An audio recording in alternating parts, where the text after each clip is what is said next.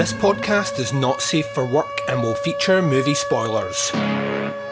It will feature scenes described of a graphic nature. It will contain language which most listeners may find offensive. Welcome to the podcast Under the Stairs.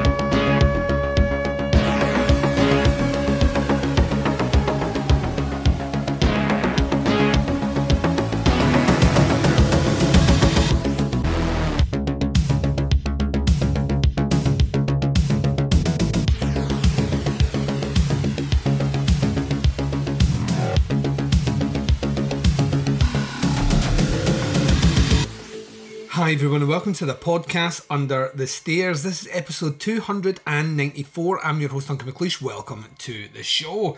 Up on this episode we continue our July Russian Roulette franchise retro looking at Scream.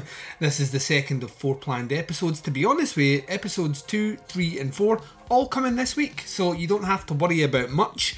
Um, you're going to get battered with Scream content basically for the rest of this week before we kick off the summer series. You are welcome. It does start here though with Scream 2. My guest Scott McKenzie and myself sitting down to chat about that movie after the first break. Before we get to that, let's just recap on where we are this week, the final week, ladies and gents, before summer series kicks off proper. I know what you're thinking to yourself, Duncan, how did we end up here so quickly? And that's a good question. I actually don't know. I was just trying to think of a witty answer, and I suddenly realised that time is indeed a flat circle and it's moving quicker than even I want it to this year. So yeah, we are almost in summer series, like the the full throng, the full swing, swing of summer series. It kicks off a week today, Monday, with um, the first episode, 2010, and then yeah, over the next eight weeks after that, you're going to get battered with summer series content. Those episodes are all super long, and two of those weeks in the eight, you'll be getting double double years. So. Whoo, a lot of stuff for you to get sunk into, and you're welcome once again. That's what I do under the stairs. Uh, regarding the rest of the week's content from this feed, like I say, today you're getting Scream 2. On Wednesday, you'll be getting Scream 3. Thursday, you're getting Movie Club, so make sure your entries are in for Movie Club no later than Wednesday evening for Spontaneous Combustion from 1990 by Tobe Hooper. So if as long as they're in for Wednesday night, they will be on the show on Thursday. So Thursday is that movie club episode. Then on Saturday, you'll be getting a little bit of that Scream 4 action, and that concludes that series, dropping right on the 31st. Ooh, see how I did that.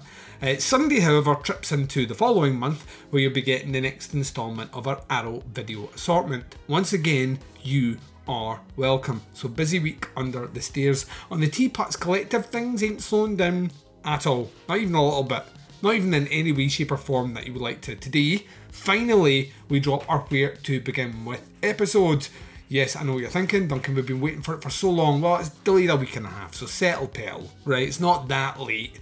And like I said before, all the content has had to be juggled around slightly to accommodate the summer series schedule. So there you go. That is me once again having to justify the lateness of my podcasts. However, you are getting down the nasty on Saturday. So there you are. That'll be out on Saturday. Now, God willing, um, you will also be getting Jaws' Shite, another regrettable outburst this Saturday. We are going to be trying to record that this Friday. Schedules have been a bit nuts and we are finally settled on the date and I want it out for the end of the month. So I'm going to try and get that one out on Saturday. Worst case scenario, Sunday the 1st for Jaws' Shite and other regrettable outbursts. That is all the bump up front here, so let's get into this, shall we? Going to take a very short break. You're going to hear promos for shows that I love, then a little uh, Russian roulette sounder, and the trailer for Scream 2. When I return, I'm joined by the big, sexy Scott, one half of Scott Liam vs. Evil, sitting down and chatting Scream 2, a movie he wanted in the series. We'll find out why right after this. Hello, this is the Doom Show. Keep on keeping on and keep on trucking, America. We don't listen to our feedback because we don't get any. the truth hurts. I just alienated the two people that give us constant feedback. Sorry, guys. That's gotta go. That's gotta go in there. So, on the show, uh, we talk about Giallo movies and slasher movies and cult movies. Sometimes we even talk about Cameron Mitchell and his movies. I am Richard. Who are you? I'm Brad, the guy that's not Richard, or Jeffrey, or Simon. That's right, we have four people, and we always talk at once, except to each other. Jeffrey lives up north. Simon lives across the world. Richard lives in Penis, Alabama. Hello, This is the Doom Show is a proud member of the Legion Podcast Network. Check out the other shows on legionpodcast.com. You can check out more Hello, This is the Doom Show at hellodoomshow.podomatic.com or at doommoviethon.com. Check for our Amazon exclusive Hello, This is the Doom Show cookbook. Do you like hot dogs? we got 'em. Do you like mac and cheese? We got it. Do you like cheddar? We have it. Actually, we don't. No, no cheddar. Just Colby. Colby Jack. Hello, this is the Doom Show. We never gave up on you because you never gave up on us. Wow.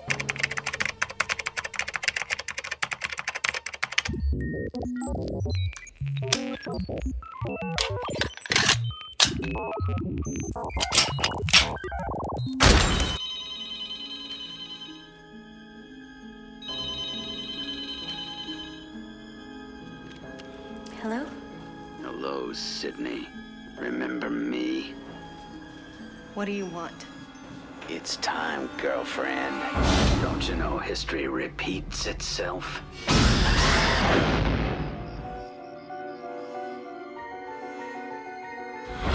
Last night, two college students were brutally murdered. Police are everywhere. The girl was stabbed seven times. Ouch. Hi, Gale Weathers, author of the Woodsboro murders. She's an opportunist. Be kind, she saved our lives. Yeah, I know. I read all about it in the book. I can't wait to see the movie.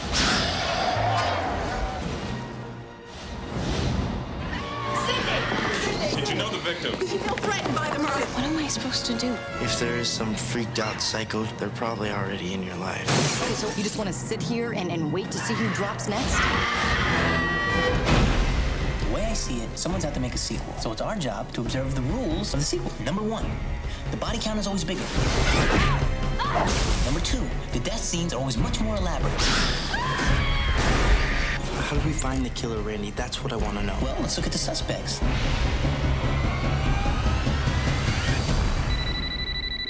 I'm not interrupting anything, am I? It's him. He can see us. Do you want to die tonight? Is that the best you can do? Why not set your goals higher, huh? You want to be one of the big boys? Manson? Bundy? OJ?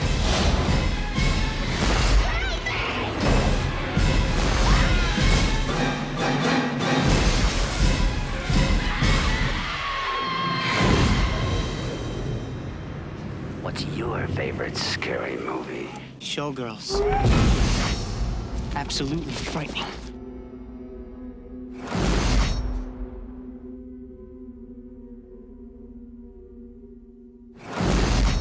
And welcome back, ladies and gents. So let's swing into the second of our four part series on Scream. This is your Russian roulette franchise retro, which means I get to sit down with someone randomly selected against a movie. Joining me for Scream 2 is uh, a, a friend and a colleague. Uh, friend first, colleague second.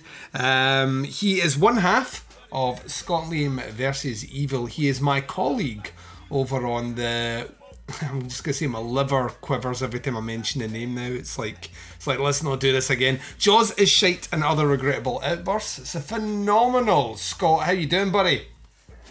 You know, this morning I woke up with this feeling I didn't know how to deal with, and so I just decided to oh, myself. No. I had it to No. myself and never talk about it, and did not go and shout it when you walked into the room. I think I love you. so what am I so afraid of? If only there was a set of like dining room tables that you could climb over. That's the only way that could have been any better. I mean, serenaded on my own podcast. Do you know Um, that's how? Uh, going straight into the facts on Scream 2 here, that's exactly how Jerry O'Connell got the part. That was the audition process for the part of Derek to Was- act that scene out.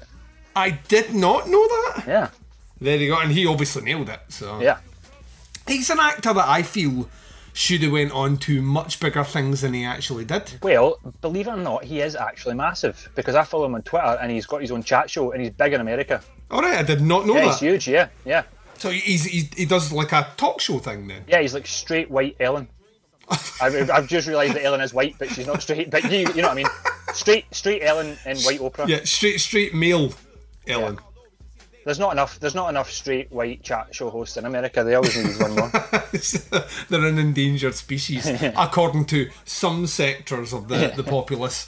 Um, yeah, Scott, I'm really excited about this because it is very seldom that someone Babe Ruth's the selection on this, uh, you know, calls their shot, picks their movie, and fate will out on them. And you, right from the start, and I was quite shocked at this because I thought everyone's going to be like Scream. That's what they're going to they're going to want the first one. But you called it. You were like, no, Scream two, it's right there, right in the top yeah. rafter. And um, I pulled it out and I was like, lo and behold, Scott has Scream two. Is there any particular reason you were gunning for this bad boy? I think I just definitely didn't want Scream three or four. I like Scream four. See, I've not watched it enough. I feel as if like it was a trilogy and that that was yeah. it. Yeah, nicely yeah. done. And then now they're they're they're pushing their way into, you know, Friday the Thirteenth franchise, Freddy franchise. You know, they're Yeah. pushing their way into Puppet Master and fucking Hellraiser God. and that kind Well, this is if this new one is successful, which I imagine it's probably going to be. Um, I don't think we're going to have to wait a huge amount of time for the next one. I get a feeling that that, that part six is going to roll in pretty quick. So You know, if they, uh, you know, if they go up anything by Scream one and two, there's a year between them, and he was already writing the screenplay when he was, you know, filming the first one. So pretty much. the, the thing about it is, is, as well, is like specifically on Scream Four, the I saw that at the cinema and I didn't like it. Um, and interestingly enough, I got asked to do a podcast way back in the day, um, and it was the Scream retrospective. And I very much like yourself was doing the old Harry Potter sorting hat thing, saying not Scream Four, not Scream Three, not Scream Four. Um, and I ended up with Scream Four, and I was like, all right, let's we'll give it we'll give it a fair crack. And then I, I finished it, and it's kind of like Step Brothers was like, did I just become best friends with this movie? Um, I don't know what I, I think. It, it, it makes some mistakes. Its mistakes are that it doesn't kill off a main character. I think that's the big mistake. Um, but there's something I don't know. There's something uh, Emma Roberts. There's something about Emma Roberts and almost everything where I'm like that. I yeah, I, I think she's amazing. like, see, I just uh, heard about her battle and Evan Peters in their personal life, and I just Yeah. can't, I just can't take to her. Yeah, yeah. I trying. I'm going to close the door on that story and pretend it never happened.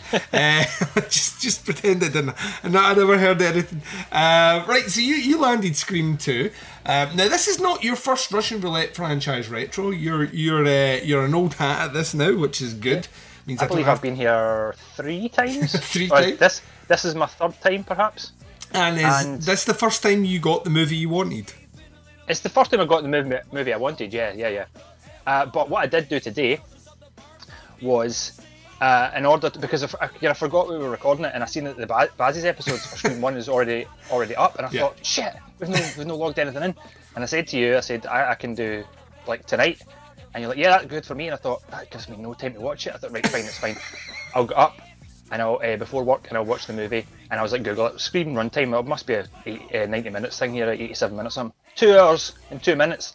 I Yeah. was like, fuck me, man. So I had to get up this morning at 4.45 to watch Scream 2 you so that I could madman. so that I could be ready for this tonight. And I'm sitting there taking my notes down. I've got six pages of A4 paper notes.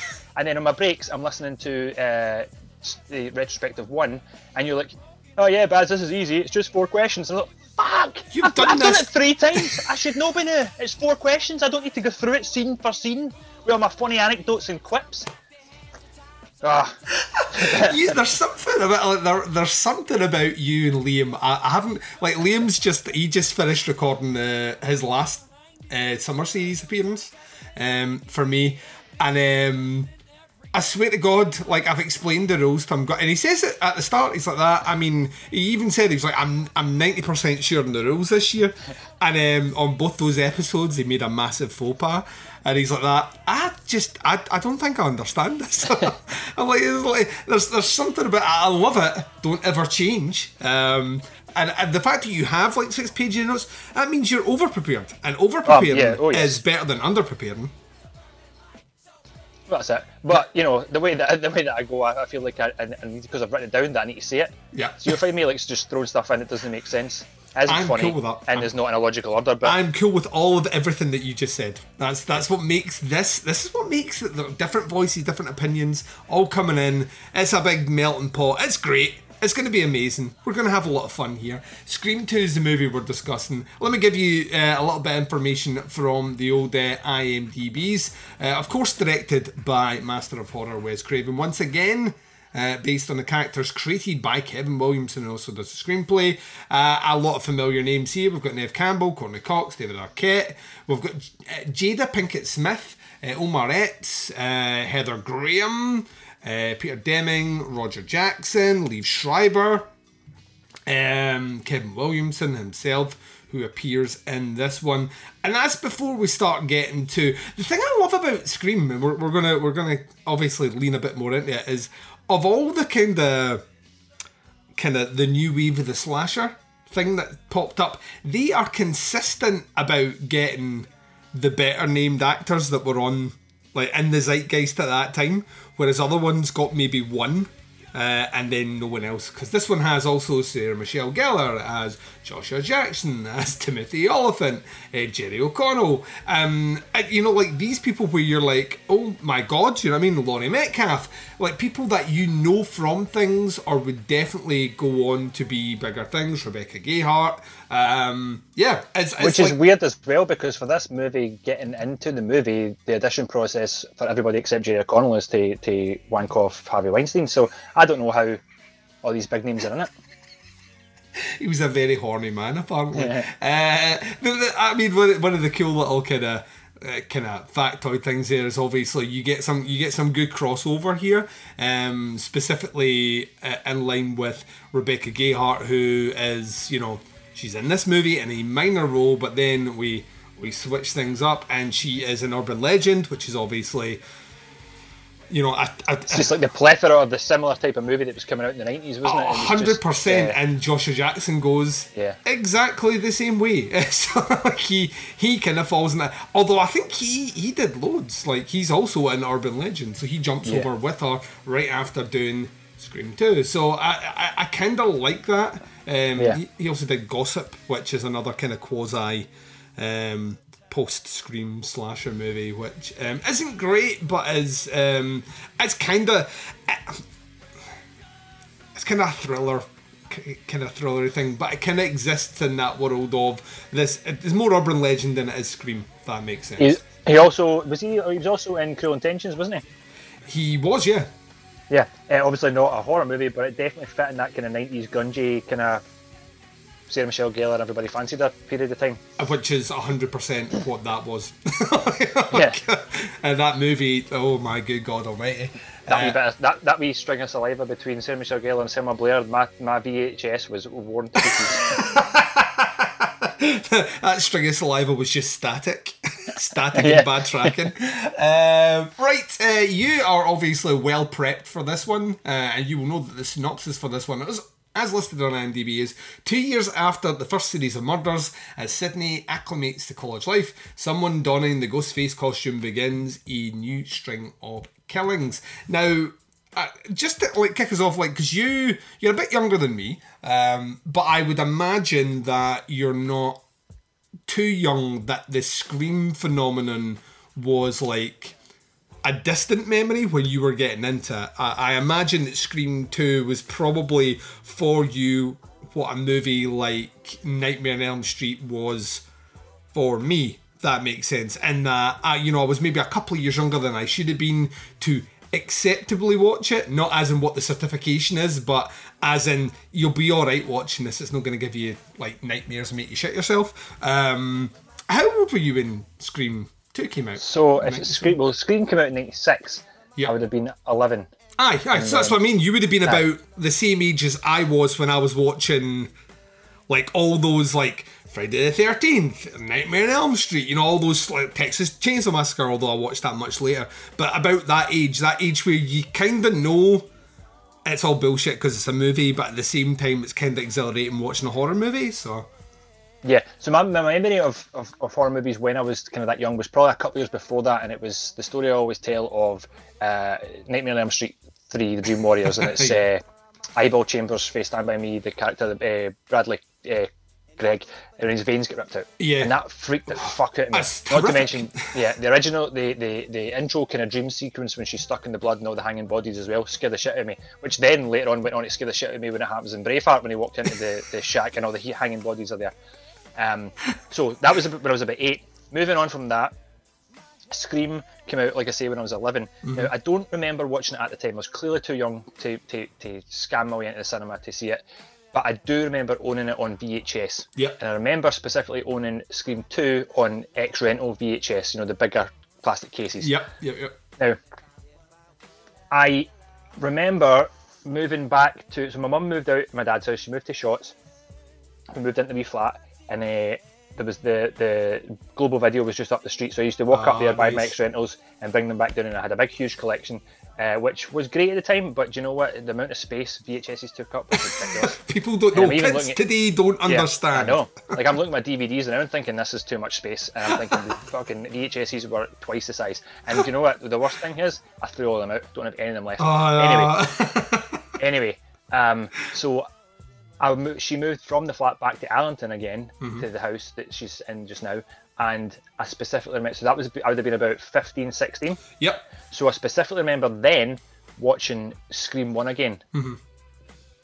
and it's scaring the shit out of me. Like I just found a brand new respect for it Yeah. at that age. That intro scene of Drew Barrymore, I was like, and I think it was how real her body looks when it zooms in and Yeah. she's dead. And I'm just thinking, holy fuck, that is terrifying. Yeah. I don't, I, I can't really specifically remember any any definite memories of Scream 2 Mhm. I definitely didn't see it in the cinemas again. It was a, it was a year after, so I'd have been about twelve, just starting high school. Uh, so, but it's just it just felt like it was. It, now is it, to me it was a it was a it's a great movie. It's a it's a brilliant sequel, and there's just so much in it. Especially watching it again, just now from a kind of critical standpoint. Um, I know uh, on uh, kind of my show Scotland Liam versus Evil, we'd done I think we'd done all four of them at one point in one Mhm. episode. We got a friend on and we talked them through, but uh, I can't remember. My, I can't remember. I thought I probably listened that back and think I said that Scream Two was shite. Probably if I listen back now, but like even just you know for the start of it, like when when uh, Jada Pinkett Smith was she was she Pinkett Smith at that time or was she just Pinkett? I want to say she was just. I, I, I don't know how long they'd been married. Well, we're married because they're they're getting divorced, aren't they? I did read that. I don't somewhere. know. I think she's just kind of like making him cuckold her quite a lot. I think that's what's going on in there. Um, so when they so when they start at the beginning, and I didn't get this at the time, but that race conversation they have in the way into the cinema is so relevant today. Mhm. And I obviously just didn't understand it at all when I was, you know, 11. I probably didn't even understand it, you know, like if I was this age, you know, back then, you know what I mean? Because it's my white privilege I don't experience and I don't Mhm. I don't have to see it, you know, Yeah. which is obviously a horrible kind of thing that I need to It's also but, it's also a know. really interesting commentary on like horror movies in general, particularly slasher movies, um, which were notoriously bad about having. Because you imagine Jada Pinkett Smith is replacing the Drew Barrymore role uh, to an extent, uh, and that Drew. Was, Bar- was Jada is Jada Pinkett Smith famous for anything other than marrying Will Smith? She, I want to say, and this is again will be my white privilege, but also my being in the UK. I had the, I was thinking this at the time. I thought was she maybe in like a kind of TV show, like one of that Urkel TV show or something, something like that that people know, but we don't get over here. But it's very famous in America. I, I mean, my my my understanding is she's like, did she not like front a band or something, or am I just making that up? She like front a that- metal band or something. I think that was way way later. Was it? So I, I Yeah. thought like my my kind of my very very loose kind of understanding is that she was involved. She's been involved with the film industry for a while, but I don't know where that comes from. Uh, checking back on IMDb, she looks like she was doing a ton of TV in the early nineties. Um, Yeah, uh, shows which in were- America stuff. yeah, like well, she she. And saying that though, her horror credentials are uh, fairly good. She's in uh, Tales from the Crypt Demon Knight, which is so she is. Ah, she's in Jerryline. That's right. I forgot all about that. So she, she had done that, but like um, it looks like her biggest credit, as in this movie made a lot of money. So I imagine this is kind of what shot you to fame. Um, is Nutty Professor, uh, which is the year before Scream Two, and that movie You know was what? huge, even though I didn't even realise that it was her that was in that. Yeah. Was she the main the main love interest? Yes. Because I, uh, I she's quite hot in that actually. She's very hot in that. So, uh, so yeah, but she'd done a ton of TV before that. So, I, I'm once again, I'm not saying like she's on. She would she wouldn't have been on the Drew Barrymore level because Drew Barrymore had been at it since she was a fucking little kid. Um, but uh, you know, having the movie start. what you know, it's who you know. Well, it's having the movie start with that. It's just taken for granted that that role is the prominent role within the Scream franchise. The first kill, the actress that's going to die is usually someone with the, like with status or established. Um, so the fact that she's in that role and she is a black actress almost flies in the front of what a lot of horror movies were doing up until kind of the mid 90s when things started to change. Um, but then they also kill her off really quickly, so Yeah. kind of falls into that again. So But at the same time, so at the same time, they obviously they still have Hallie who who lives to you know three quarters of the way through the movie, Yeah. or, or longer. Is was this a reaction to? I'm trying to think because I've not watched it in a long time. Is there any black actors in Scream One at all? no, So do you think that's a reaction to that? I think that was on purpose, or do you think it was a it was a public reaction that then they, they added? Po- possibly. I, the thing is, I don't think like if it was a different director, I would probably agree with that. But Wes Craven never seemed to like ever take that much notice. In fact, if anything, Wes Craven actually really liked controversy in these movies. But if you think about him, he he's known. Wes Craven is. It would be difficult to throw that at him because uh, the people under the stairs, regardless whether or not you think it's a good movie, um, the main character is a black kid um, trying Yeah. to t- trying to save the ghetto essentially from white privilege. It's so far ahead of its time. And he also did Vampire in Brooklyn, which is the movie he did before he did Scream, which is Eddie Murphy. So as a So black he- Dracula. yeah, So so he'd be aware of it. yeah. Plus, I mean, he did uh, Serpent and the Rainbow, which deal, dealt with a kind of Haitian voodooism. So, Yeah. um, yeah, I, I would like to think, like, from that part, he's like, you know, he's impervious to that, but you can't help but, as you so eloquently put it, can't help but notice, in Scream, it's a very white cast. I see white cast. So, mm, mm. so maybe, maybe that's him, maybe that's him kind of countering that in his next movie. But then even when you move beyond that into, I mean, the the, the kind of the black character in part three is about as generic a stereotype as you can get. Um, and fairly uncomfortable to watch, which is one of the reasons part three is not a good movie. Yeah. and the thing is, if you actually get four, excuse me, you actually get four black characters in Scream Two, and they're all different, and they're all. I think- I mean, obviously, uh, the two at the start get killed pretty quickly, yeah, but they're they're likable. yeah, Um, Jada Pinkett a wee bit annoying, but uh, she's also like you know you can you can you can identify with well I can't identify with a strong black woman, but do you know what I mean? You can you can understand what she's coming from. You can understand what she's saying. yeah. Uh, I do also think she's a wee bit of a, a, a cock tease though to her boyfriend. That's not very fair. When he goes to kiss and she's like, eh, I don't think so. And, or I can't wait to get you alone later or something. She's like, no chance. Yeah. And then when he goes away, like to get the, you know, whatever it is, I'm like, he's, she's like, puts a wee smile on. I'm thinking, just, just show him that he's going to get some later on. Don't push him away. I just show him that you- you're up for it, man. For for goodness sake. But I tell you what, the intro, there's something that she says that I, I, I repeat this line all the time, uh, mainly in my head. But when she's like, uh, I'm going to get popcorn, give me money. I said, you got money. It's like when she goes, I got my money. Yeah, I got my money." for your money. Come on. I say it in my head all the time. I don't really know why. I love how you say. never- I, I say it in my head. Yeah. when Lauren asks me for money. So like you you're like over prepared with all these notes, but you're you're aware what I'm going to do is throw these questions to try and formalize them. So. I, I, I, I, the last thing I'll say is I saw Scream 2 in the cinema. So I, I was 16, 17, 16? 16 when Scream came out. Um, I was 17 when Scream 2 came out. And by then I had no issue getting into an 18 certificate movie. It was, you know, it was easy. Um, and I, I, like, I was so hyped up because Scream was, it was the movie that year. And I went and Scream 2 relatively like high on life. I was like, they're coming back. Ghostface is going to be back. And I just assumed, and this is the beauty of these movies, I just assumed because I'd grown up kind of watching Jason and Freddy and Michael Myers, and I just just like assumed like Stu and that had come back from the dead as Ghostface. like like now, now you're like, well, they're slasher killers, so slasher killers never really die; they just come back. Um, that's how that works. So when I realised that, Which is a definite reason why potentially Stu might be in Scream Five. I mean, potentially, yeah. I mean, it would make sense. There's a part of me that's like that. If you were gonna do, I mean, in the world of Scream, nothing See, really see the idea dead. that, they've- that, that somebody mocked up a Time magazine and it was like supposed to be Stu in a wheelchair, like he's all disfigured and stuff. Yeah.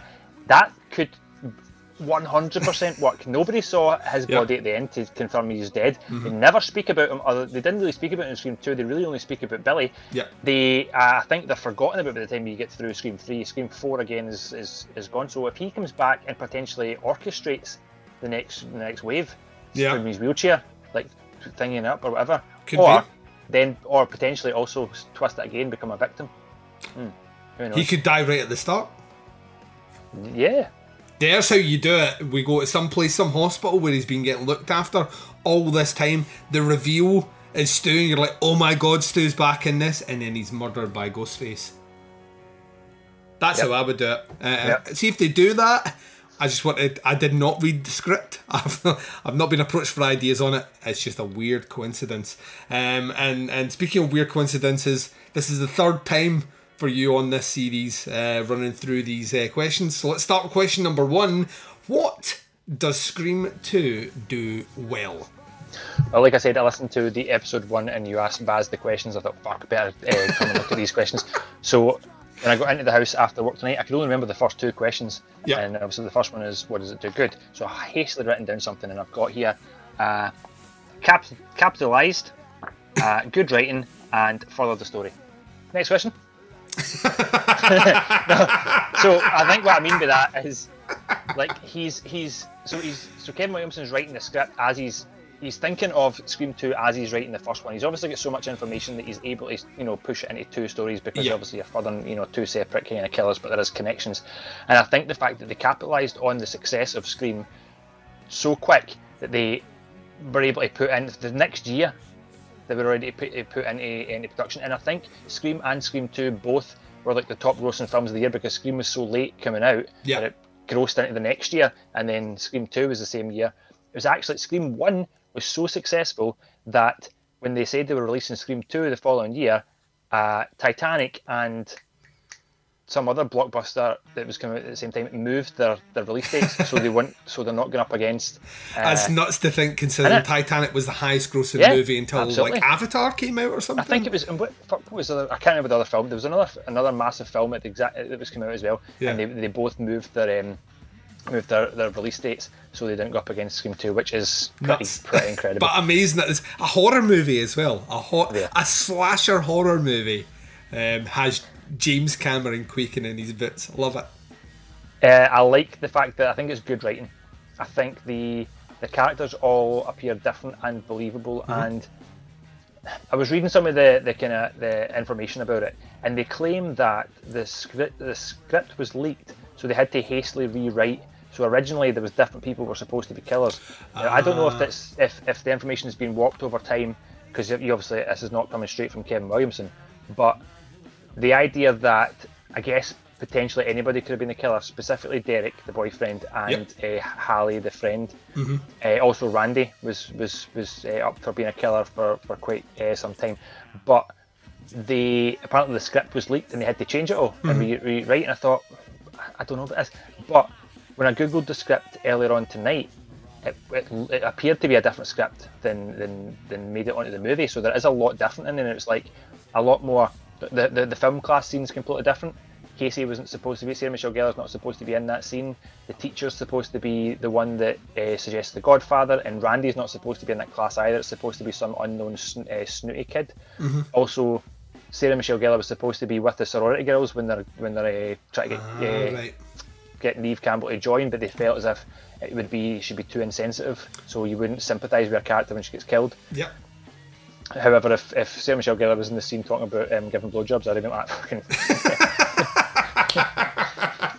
harmonica style.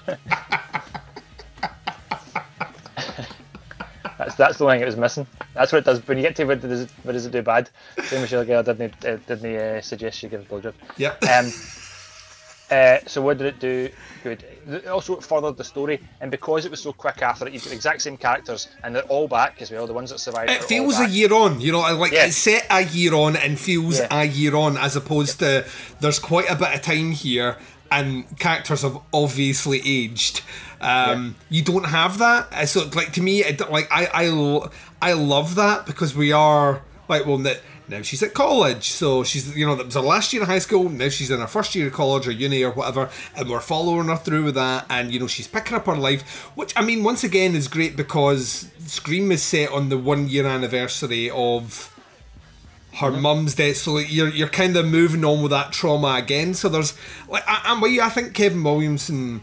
I mean, he he has written movies scripts that I don't think are great at all. I think he kind of he struck gold, um, specifically with with Scream and the casting that was kind of brought into that, and that works for me. So I know, like I'm I'm with you. I'm like the writing for a sequel is surprisingly good because generally your second movie in a slasher franchise is basically your first movie with a higher body count and new faces. It's like new actors. That's kind of how you do. That's how you do it. You very seldom bring back a a bulk cast over of recognizable faces uh, who are all big names in their own right in the industry at that point back to do another movie and you know the script's just as tight i think um, has a longer runtime that you mentioned but it doesn't feel like this movie doesn't feel two hours um, at all. I think it's i think it's really well paced. Out with the end i think the end drags its heels just a little bit. Um, but for the most part like the, the and that's to do with the writing. The stories the story flows really well. So as a result i don't think you are as aware of those things. And that's all i mean a lot of that is the filmmaking of Wes Craven, but without a really good script behind it, uh, like Kevin Williamson brings. Uh, I also don't think none of these characters feel like kind of warped versions. Like, are the the problem with sequels is you get other writers in generally to write, and then those writers aren't connected with the original characters. So you usually get a couple of installments in a movie where you're like, this guy would never do this. like, like you know what I mean? I, I, I agree with you as well, and I think that the, the fact that that's taken, I think it's all also to do with the cast as well in Yeah. terms of like let's take uh, so let's take Randy's character. Yep. Now I've not watched Scream in a while to, to catch up and remember, but he obviously was the geek. He was the in these movies. He knew all the rules and all the rest of it. Yeah. And that's that's been kind of his character. Fast forward to Scream Two. He's went to the same uni as, as uh, Sidney, which we'll accept and, and, and go for. It seems to be a big kind of media drama school, so that's why he's there for the film class. Yeah.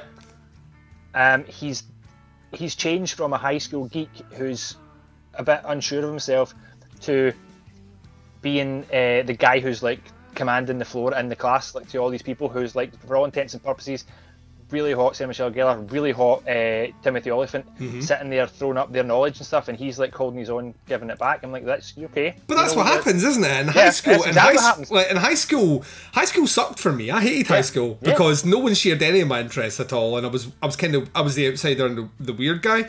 And then I went to college to study like music production, um, and in my class, I had people that listened to all the same bands I listen to. So I walk in there and you can hold a conversation with someone about music production on a you know a, a metal album, and these people are coming back with other. Like so, you do you because you get to pick what you want to study, and in high school you don't get that. You get flung in. Flung in classes with people that you have no common ground with at all. So I'm with you on that one. That ma- his character arc makes sense to me. He would be that guy. Even even just that simple part when when uh, after Sidney comes to tell him it's starting again, and he walks outside and he just flips into a, a, a, Yeah. a British accent, and it's so stupid. And but it doesn't feel weird. And then I was reading again in the end from like the, the, the fun facts about it, and somebody asked him in an interview and said, "So the English accent," and he's like, "I just he's like, I've got, I don't know why I did that. I just I just did it." And that's also that to me, it's like the development of uh, Jamie Kennedy as well as Yeah. uh, Randy the character. Yeah. And it totally it works that we scene because it's just that he does it for a couple of lines and he goes back to normal. yeah. The only thing I don't like is the scene, the part in the, the film class when uh, Joshua Jackson's like, uh, "Get away from you, bitch!" and he says, "I believe the line is stay away from you, bitch." Yeah. And I can't remember what, what order it's in, but the the Wikipedia stuff always said Joshua Jackson gets it wrong, and he says the wrong one. which means that uh, uh, Jamie Kennedy, which means Randy, Yep. corrects him wrongly because they said because Jamie Kennedy was so good, he just kept the scene going. He ad libbed and switched the lines so he could keep the scene going. Mhm. But to me, I'm like, well, to me, that just makes Randy unreliable Yeah. because he doesn't get it right. He's wrong, and he corrects him. The other person, but There's, there's also a degree. There's also a degree of arrogance with it as well. Because well, Yeah. I mean, on, on some level, that actually plays out well then because he's so familiar with the rules in the movie.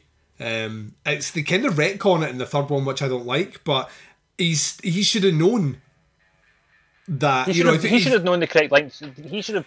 he should have known he was going to die as well. Which I mean, the the fix in the third one when I'm coming back. You know, if you you know if you're hearing this message, it means I died. Um, but you know, he should have known that in the second movie by the way I've of the got so many issues. I've got so many issues with, with how he dies.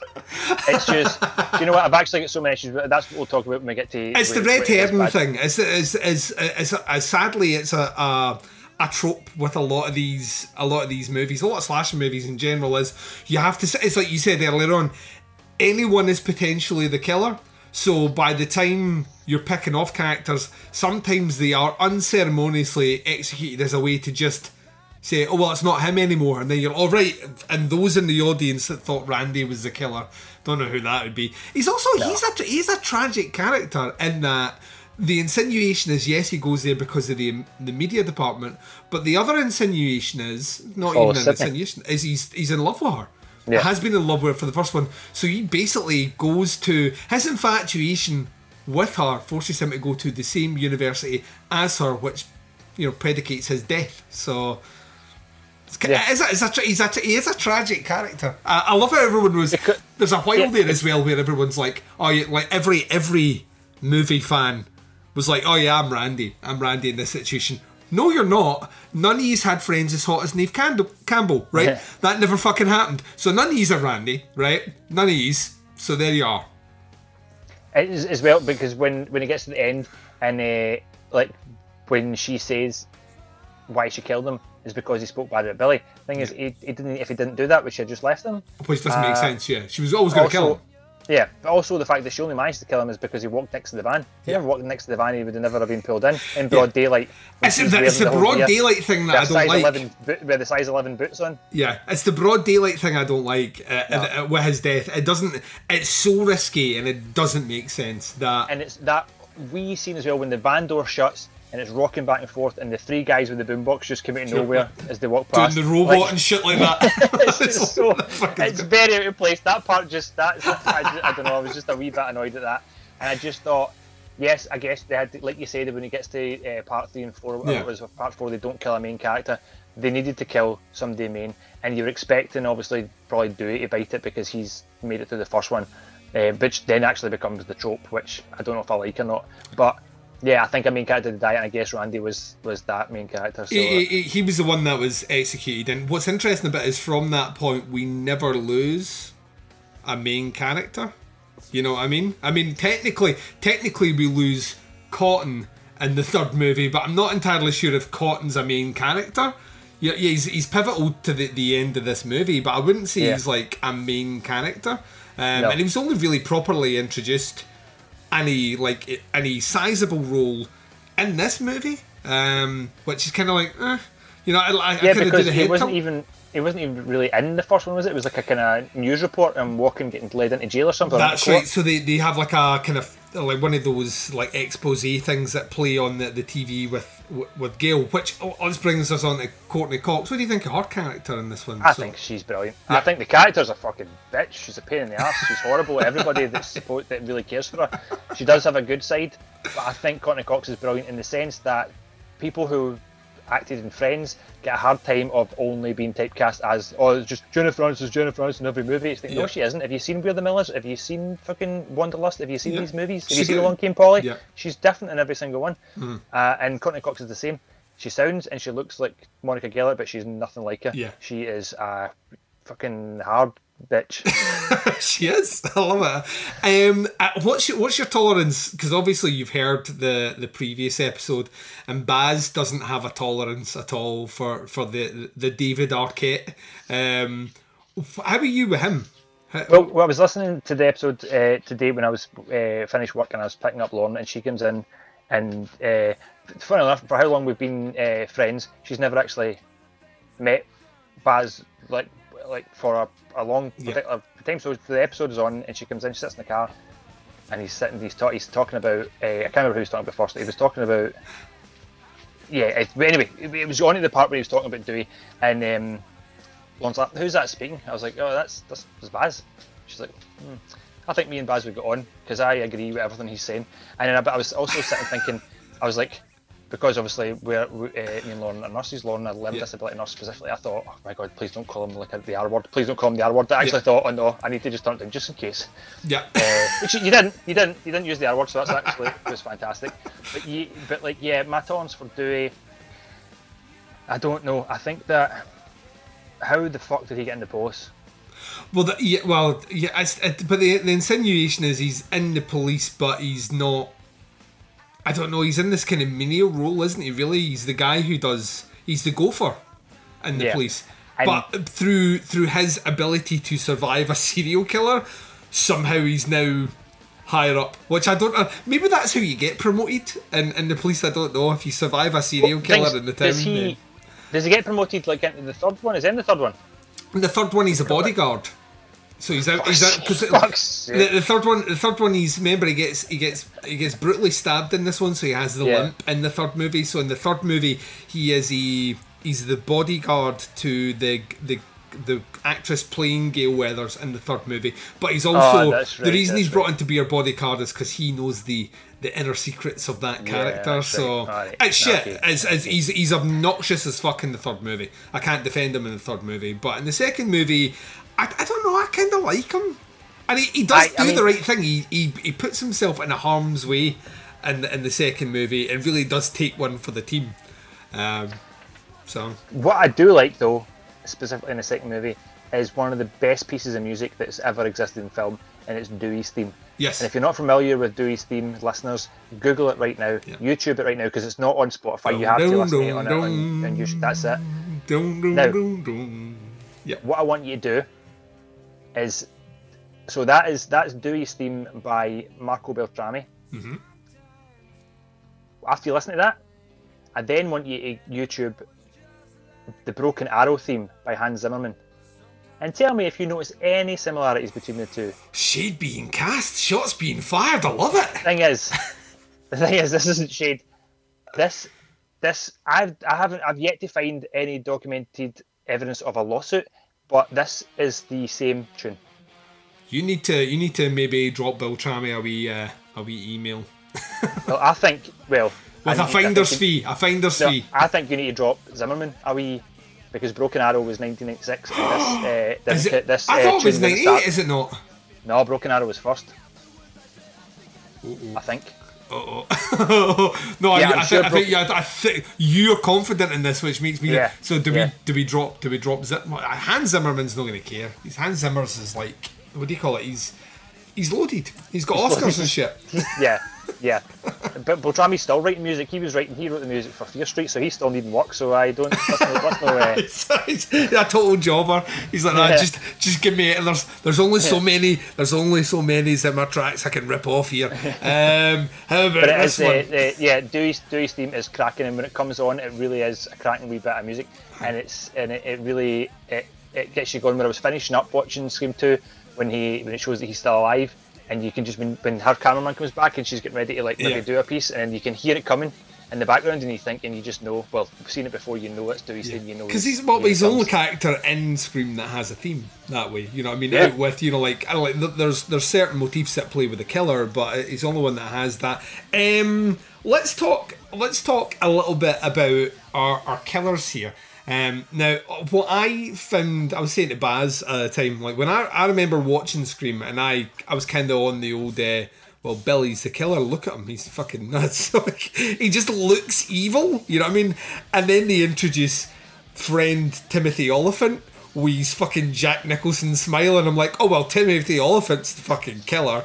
Um, and I like this and I dislike it as well. So it's in the good and what the movie does bad camp here is uh, Metcalf's performance as Billy's mum Um, in that, there's part of me that's like, I think she's brilliant because she does play the kind of the kind of small small town reporter, kind of sucking up to Gale Weathers' character really, really well.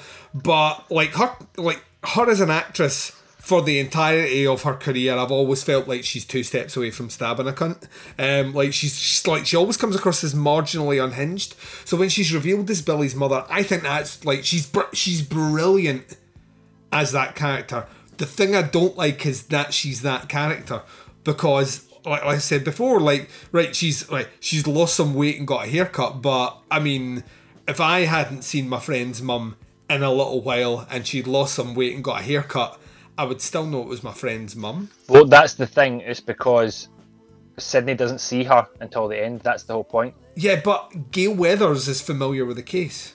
So yeah, she but like should I say, so she's only seen she's only seen some pictures. Yeah. However, I fully, fully agree with you, and that's one of the things I've written down in what does it do bad, Yeah. and it's a, it's a cheap twist. I think it's unfair to give us Debbie Salt the whole movie and have no reason to think otherwise, and then just flip it and be like, oh no, this is actually Billy's mum. Yeah, like, it's, it's nah. Billy's mum all along. It's the old, uh, it's the old Mama Voorhees uh, Yeah. thing where you're like, who are you at the end? That's the thing about watching Friday the Thirteenth that I kind of love is like you get all the way through that movie, and at the end, this old woman comes out and admits she's the killer, and you're like, you've not been in the movie the whole movie.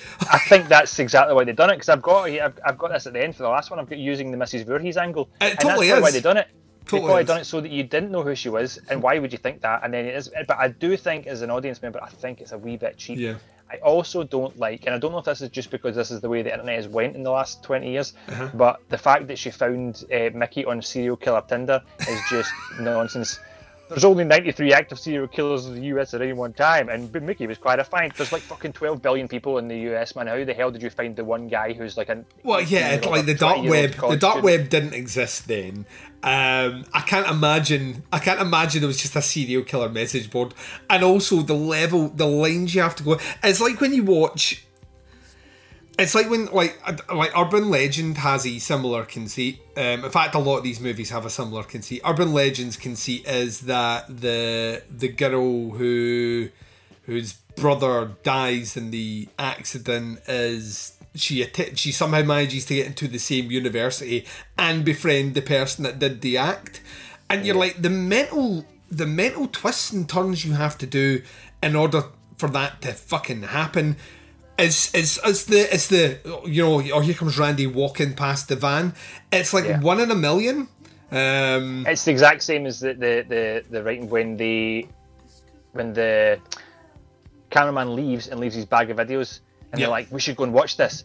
And then they go in, so the killer was just sitting waiting. But I'm going to lock all the doors and leave one v- VHS player in the auditorium because they might. Like, how did they know they were going to come in? Because realistically, I'd be like, "Let's go to the police station and watch this." yeah like let's go let's go to whatever apartment I'm staying in because the hotel will have a fucking uh, VHS. Let's go to Sidney's room and watch it. Do you know what I mean? Let's Yeah. go somewhere else other than break into the, the, the university. It's the, it's the it's the weak it's the weak point of being a sequel to a movie which highlights the tropes of slasher horror movies.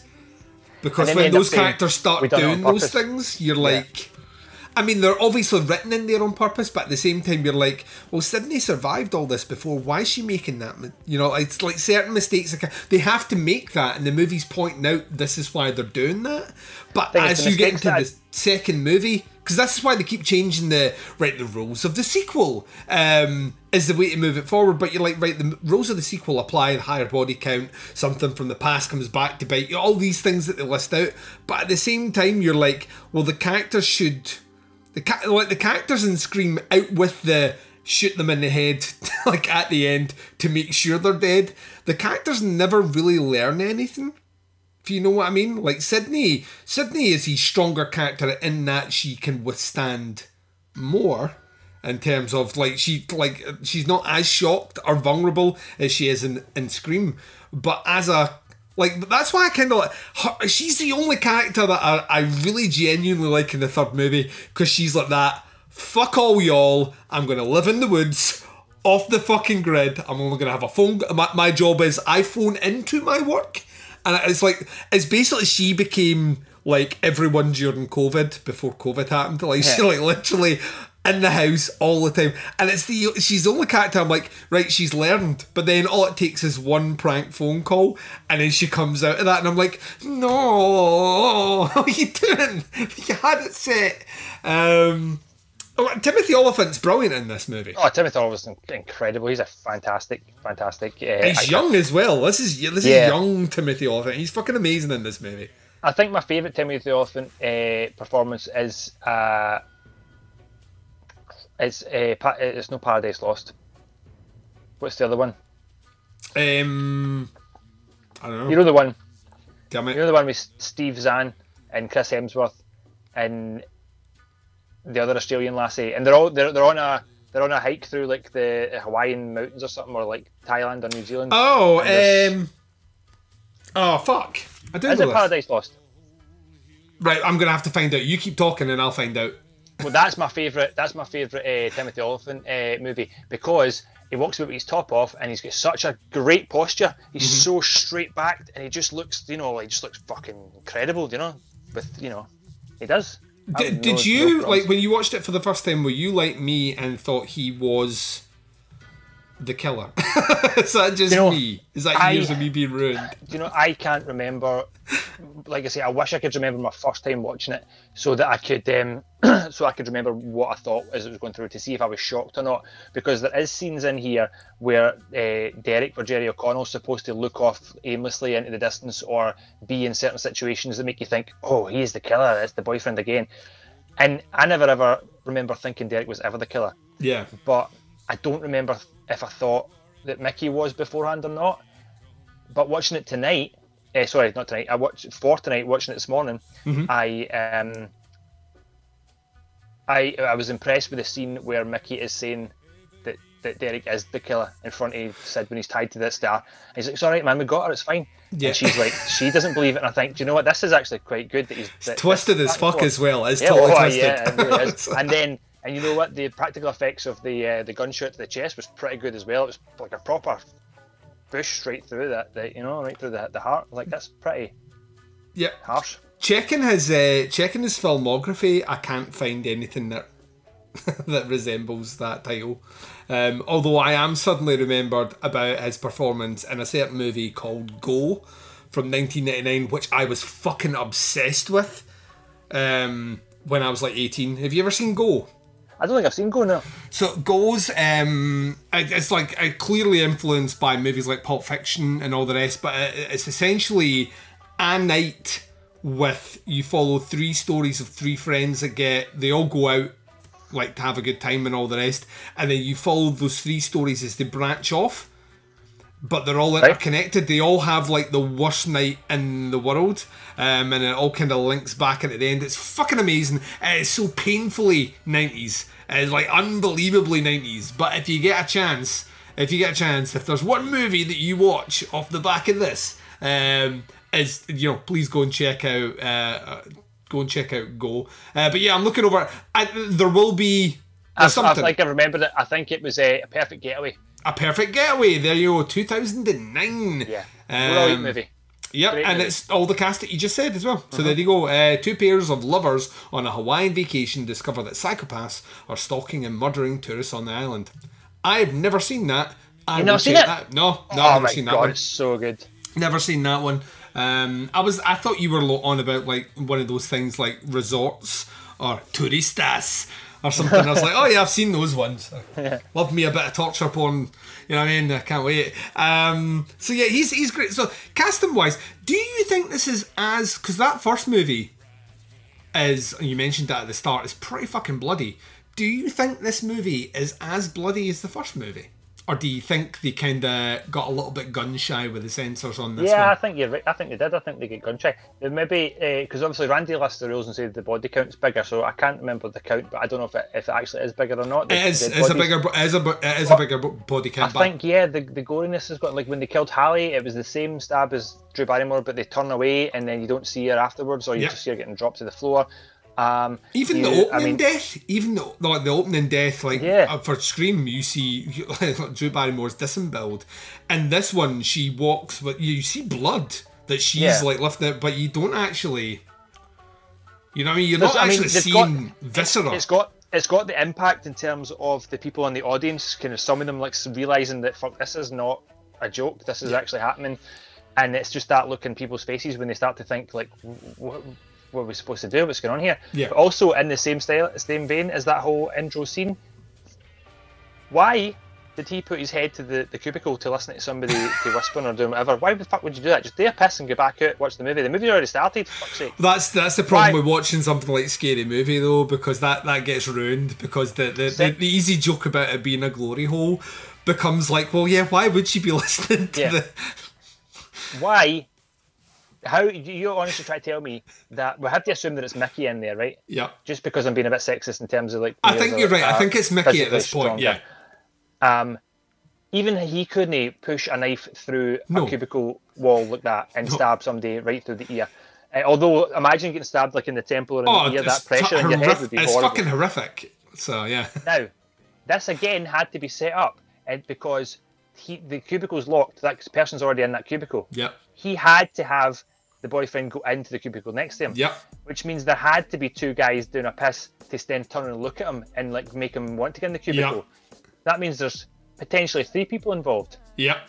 Or you just have to assume that the two guys I a piss I, are think- being, I being have- ignorant bastards. Yeah, like the more you look into it, the more it doesn't make sense. Yeah. Um, like to, to the point of, it's also like out with the Randy kill. It's maybe one of the riskiest kills in the entire fucking movie. In that, just to set up, this is a public building. You can't control who's coming in and out of that room. Um, you're gonna do this, uh, and you're gonna like, Also, it- yeah, all the things those guys are probably still at least either still pissing or washing their hands. Yeah. He's getting his head stabbed.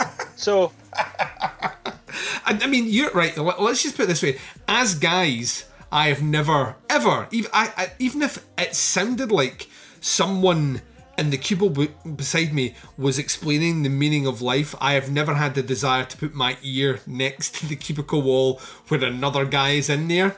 Um, no. No. Plus, you don't want to put your ear against a fucking cubicle I'm, wall. I'm, put- I'm Jesus touching nothing in a public toilet. Yeah. I'd, you have to literally go in in a hazmat suit. Um, Sarah Michelle Gellar uh, dies in an interesting way in this movie. Uh, in a very non-slasher sort of way, if, if you, you ask me. But I kind of love it because once again, you see her. Um, this is '97, so Buffy's a thing. Um, so you kind of think, well, she's going to be safe, isn't she? Because it's Sarah Michelle Gellar, and she's also a fucking badass on TV. So Yeah. So I've got a lot of questions about her particular scene as well. So you get again, so you've got these main characters for or these these famous faces from the nineties. You've got like like say Sarah Michelle Gellar and Joshua Jackson. Both Yeah. of them appear in the first scene together in the film class together. Yeah. That um, perhaps maybe suggests that, uh, that in fact Joshua Jackson doesn't even get killed, does he? He just doesn't even come back. He's, he's only he's only there for that scene and then disappears. Yeah. Uh, so then you you go into the uh, the the sorority house, and Yep. she's in the house herself watching telly because they're saying I'm staying sober in case one of my sisters who lives in this house is. Uh, getting drunk and needs a lift home. A lift to fucking where? They're all on the same campus. The house is literally next door. We can hear it. We know how far away it is. It's not far. It's walking distance. Everybody's walking. Her pal actually walked back to the house because she forgot something. Well, this is the the thing. party. This is the thing. Like the conceit of that only makes sense if a character doesn't walk back there from the party later on in the movie. It's it's just full on full on nonsense. Do you think like thing- she's just like I'm over this shit. I don't want to go out for She- another night of booze, and this is my she excuse. does give she does give off that uh, that that uh, kind of I'm not in it. I was going to say frostiness, but she, she gives off that uh, I'm no I'm no interested kind of vibe. But I do like the fact. No, also, what the fuck telly is she watching? That every single famous black and white horror movie is on telly at the exact same time. Dude, Every every every every horror. This is the conceit of every movie after like 1990. Is like every in fact no, in fact even the 80s. Every horror movie from about the 80s onwards, when someone goes down to watch a movie, it's always like a classic horror movie from like the Yeah. 1930s. fucking Nosferatu that's got no words in it. You're just like, "Ah, shut up, get The, fuck." the thing is, we know for a fact those movies never play on the TV. Like, like, uh, and they would they would scare not a cunt now. Like you put them on like uh, whenever you wanted, you put them on in modern TV, and they would scare no child. But they're never on the telly. No. So I do like the fact that when she's kind of walking back through the house, Nosferatu is climbing the stairs and it's that wee slight, very small foreshadowing. Yes. They're going to trope her up the stairs. The thing is, though, it's also done in a way that makes sense because we know, and she knows that she's locked the door. So there's no point in wasting time. I'm going straight up the stairs. Yep. Where she's got to go when she gets up there, fuck knows. But she knew that the front door was locked and she couldn't get out it. Yep. So up she goes. Also, because uh, of Buffy, she done uh, a lot of her own stunts, and you can clearly see it's her getting thrown around. Yeah. And she was also to jump off, like thrown off the balcony, which originally she wasn't going to do, and then she decided that she would do it. However, when I watched it, she gets thrown off a balcony, Yep. but you don't see how far she goes because it's clearly a stunt double Yeah. that's fallen. You know, Yeah. the, the four stories they've not they've not threw She, her she gets she gets thrown off the balcony, but uh, realistically, the crash crash mat's like about an inch Yeah. underneath the fake balcony. Um, the ah, fair play, fair play. Uh, like, do- like uh, one thing we mentioned it. Well, Baz pointed out and uh, kind of doubled down on it that I do like about this is like the killer does get fucked around quite a lot in these movies. Like, you no scared of getting a like a punch, a hit with some object, fall over, trip. Uh, very, very clumsy, and I would argue someone wearing a mask and a costume like that. That's what it would be like. Your vi- your line of sight is only the holes in which are around the eyes. So Yeah, that's a um, good point. I, I never thought of that. I forgot about the obstructions of the mask guy. So you probably would be falling into stuff. And you wouldn't be able to see things coming from the side. You have to turn Yeah. your head. To, I, I do like that aspect, and, And to be fair, the killer then fully commits to running through a living room if he cannot see the chairs that are in front of him. well, so this is this is the yeah. this is the stool and plants in. Um, I think I think we've talked quite a bit about stuff that we love, and I think we're already starting to touch on stuff that that might be in the negative category. So we're both kind of saying the old Mama Voorhees thing feels a bit dodgy. Yeah, let's let's twist. lean more into the Randy thing that you were mentioning. So like Randy's death here, unceremonious. Um, and it happens in broad daylight, and it happens beside a van, and also And there's a lot of as a matter of consequence. there's a lot of quick cuts here. You know what I mean? There's a lot of it gets dragged in. The van does a bit of shaking. There's a lot of kind of knife moving about the place, but there's no real kind of one big stab in the character. You know, or anything like that. It's all kind of. And I don't know if that's a nod to Psycho. Maybe it is the shower scene in Psycho with the quick cuts with the knife, potentially. But um, is Randy right to die in this movie? Do you think that? Do you think that? And if not Randy, who would you have killed from the main cast? I think that Randy probably was right to die in this movie if it had been a one, two, and done. Yep. Coming a three, four, five, and further on, I think maybe I'd relook at it. Yep. Which, again, knowing that all the tropes they're making of horror movies in the Scream franchise, or certainly in the first two movies, knowing the success of the first movie and then subsequently the second movie, they should Yeah. have expected the potential to go further on. So they should have known that it, there would have maybe been a three and further. So Yeah. I don't know. But then where does Randy go? Because Jamie Kennedy's only going to get wilder and wilder. I mean, I can imagine him on set and just taking taking you know liberties and putting on accents and stuff. You'd be like, "Do you know what? I don't know if we can, we can, you know, if we can trust this guy. By the third movie, he's got a Hitler moustache and a limp. like just ad libbing it just for shits and Yeah. giggles. Like this isn't written in the character. Yeah, just, I'm just having fun, guys. Just having fun. Um, oh man, could you imagine? Because I, I think there is something that's because he was the, especially often, assuming they had to do rewrites or whatnot. Um, it is kind of clever because, like I say, off the back of the first movie, there was a lot of people out there, a lot of horror fans that identified with Randy. That's the character they identify with. So the fact he's in the second movie, you're like, oh, my boy's in the second movie. Look, he's cock of the walk. He's the man. And then you He's kill still- me. You're like, He's, yeah, he's, what? yeah, he still is a good character in terms of the scenes that he's in because the rules and the the, the meta thing kind of revolves around him. Yep. The fact that he talks about horror movies, the fact that like in the first one that he's he's discussing the real life, you know, he's discussing Halloween and he's discussing all these Mm-hmm. real life horror movies and how they relate to the, with the situation they're in. And in the second movie, he's he's continuing that they Yeah. are talking, and, and I think that's one of the things that I think this movie maybe doesn't do well, and it's the it's it's just slightly too meta. The film class too meta. Yeah. The uh, but then when they're talking in the the Baskin Robbins, I'm only saying that because the product placement was right there in front of my face with the two cups. Um, and they were talking about the, uh, and he was listing the rules again. And I, this is another thing that I thought was very cheap. Yeah. When he says like uh, the body count needs to be more, then gore needs to be more, and if you don't want, if you don't want it to be a franchise, or you want it to be a franchise, I can't remember which side he uses. Never ever, and then Dewey cuts him off, and he doesn't answer. I thought they don't have anything. They don't have a reason there. Yeah. But it's cheap for the viewer to see that they was Yeah. almost going to say something and gets cut off, and he never goes back to it. And I think that's unfair. Yeah, it's, there is there is a there is a part there is a there is a bit, there is a little bit of cheapness there as well. I think once again, like I say, I I, I love the kind of nod back to like, well, let me explain the rules of the sequel. It's it's when he appears in from beyond the grave in a video in the third one, and you're like, let me Yeah. explain the rules of the trilogy, and you're like, uh, let's not. It's 2000 and I'm trying to remember when that third one came out 2002 2003 one of those dates and Can, that, can you imagine if you put put it into put it into context or put it into like time frame, right? Yep. So when you're watching Scream Three and you, the Randy video comes up, you think, oh, this is this just is, is weird. That's that doesn't fit in. Think that he would have been at college when he Yeah. made that movie. Yep. So during Scream Two, he's is it when the second It's on. It's when the killer, like the insinuation in that third movie is the killer is out there killing people, and Randy takes a bit of time to make a Yeah. movie that he manages to post back to his sister. In the event of my death at the hands of this killer, let me explain the rules just in case a third killer comes along. In the event that never happens, that was a wasted afternoon. That video Yeah. was never viewed by anyone. Because- Exactly.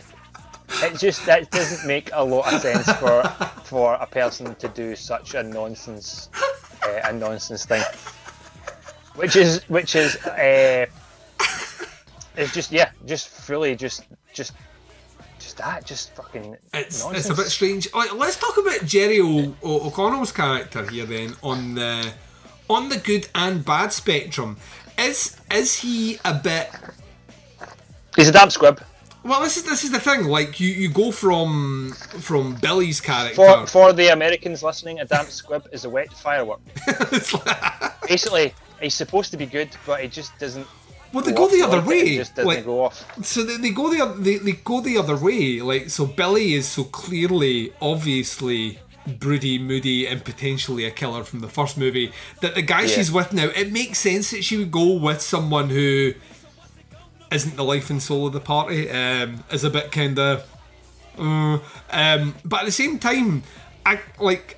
I don't know if I can get behind him as a character, and it's also Yeah. when he's like you were mentioning earlier on when Olyphant's like, "No, we're in it together," and I'm like, right, I get Matthew Lillard's character being in with it, Billy, because listen to him fucking talk, right? Um, do I believe Jerry's a killer? Mm, No, no, I don't ever, I didn't ever, ever believe it Yeah. because just like, uh, just like Mickey said, he was a, he was a, a, a, sweet boy. Yeah. He was, uh, he was So gonna, good. he was gonna be a doctor, the kind of guy you'll want to take home to mom if, If- you had a mom. That's fucking amazing. That's the harshest line in the movie, and and Timothy Olyphant delivers it perfectly.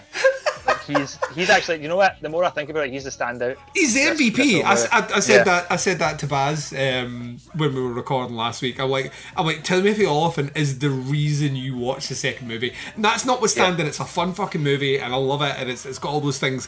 But Olyphant is just, he's almost too good for the movie. You know what I mean? like, Yeah. And it was like when people were it's when he became when he was cast as the villain in that fourth Die Hard movie and people were like oh Olyphant's the villain I don't know how I feel about that and I'm like did you not watch Scream 2 like Yeah. this is perfect casting like it's a fucking psychopath um, Um, what? So what I, uh, fuck, I keep forgetting. It's something to do with it being meta, and it's too fucking meta, and I can't remember what it is that's annoying me. I think see, there's, there's a couple of different scenes. It's certainly the scene when they figure out that it's that it's a copycat when Yeah. they've got the names written on the, the thing, and Gale Weathers struts up and says, "Maureen Evans," as in Maureen Prescott, and they're like, and they're like, "Is uh, is Cici her real name? No, it's Casey." But Cici's no short for Casey. Who are you fucking kidding on? That's Yeah. the that's two separate names that are the exact same size and length and same amount of syllables. Why has N been changed to that at all? Nonsense. That's not a twist. They tried to make it a twist and make it sound that it was clever. It wasn't clever.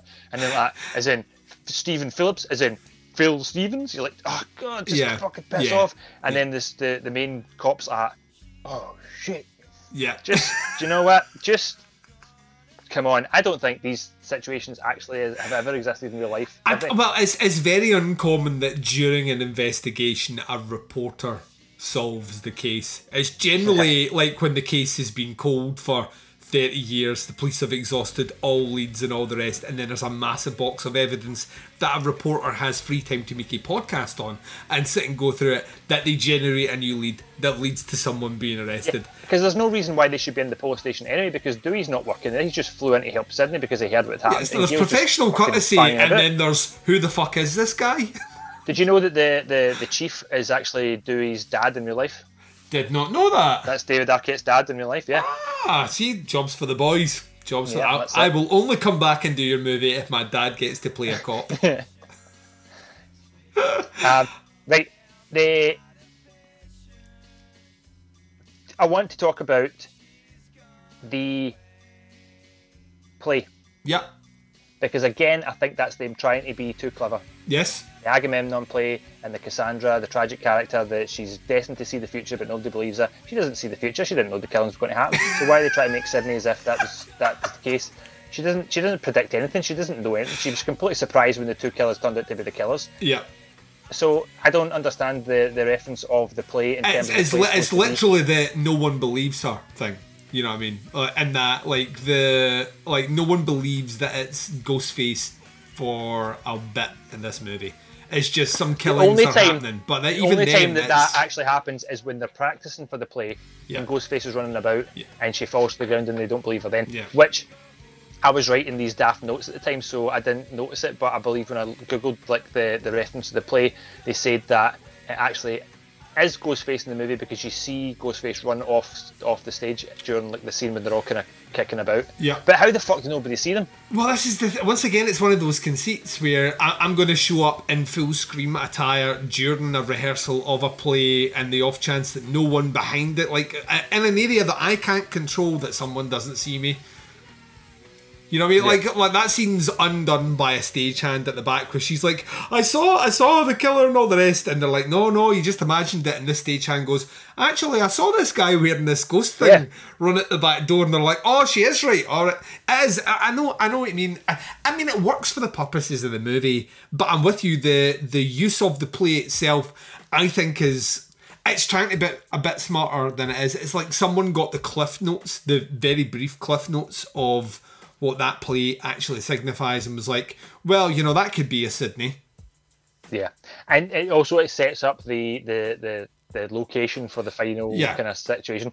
Now, when during that situation, like you said, the end drags its heels. That final fight is too actiony and too long. It takes whole- it takes too long. I like when the too many times where they point a gun and she runs behind a pillar and they point a knife, and it, that happens like three or four times. Yeah. and you're like, I get it. Like they're not. and why are these these not gonna leave. pillars are made of like these pillars are made of actual stone, which Yeah. doesn't make any No, sense. They should no, be poly, no. they should be poly fucking styrene. I've never believed they're made of stone. I have always watched polystyrene blocks fall on top of her and been like, "Well, what's, why did they make it sound like it's real stone? Yeah, it, That's like not makes zero the lights, the lights, yes, avoid those fuckers because they'll kill you. But the, the, the set, the pillars and the stones, they're, they're It doesn't they're make any sense. It's like the, No. it's genuinely in the movie. All the sound design sounds like there's there's just been a Yeah. cave in. yeah, yeah, proper, proper fucking landslide. Imagine sitting in the front row for that. it does. It goes. It goes on. It goes on a bit.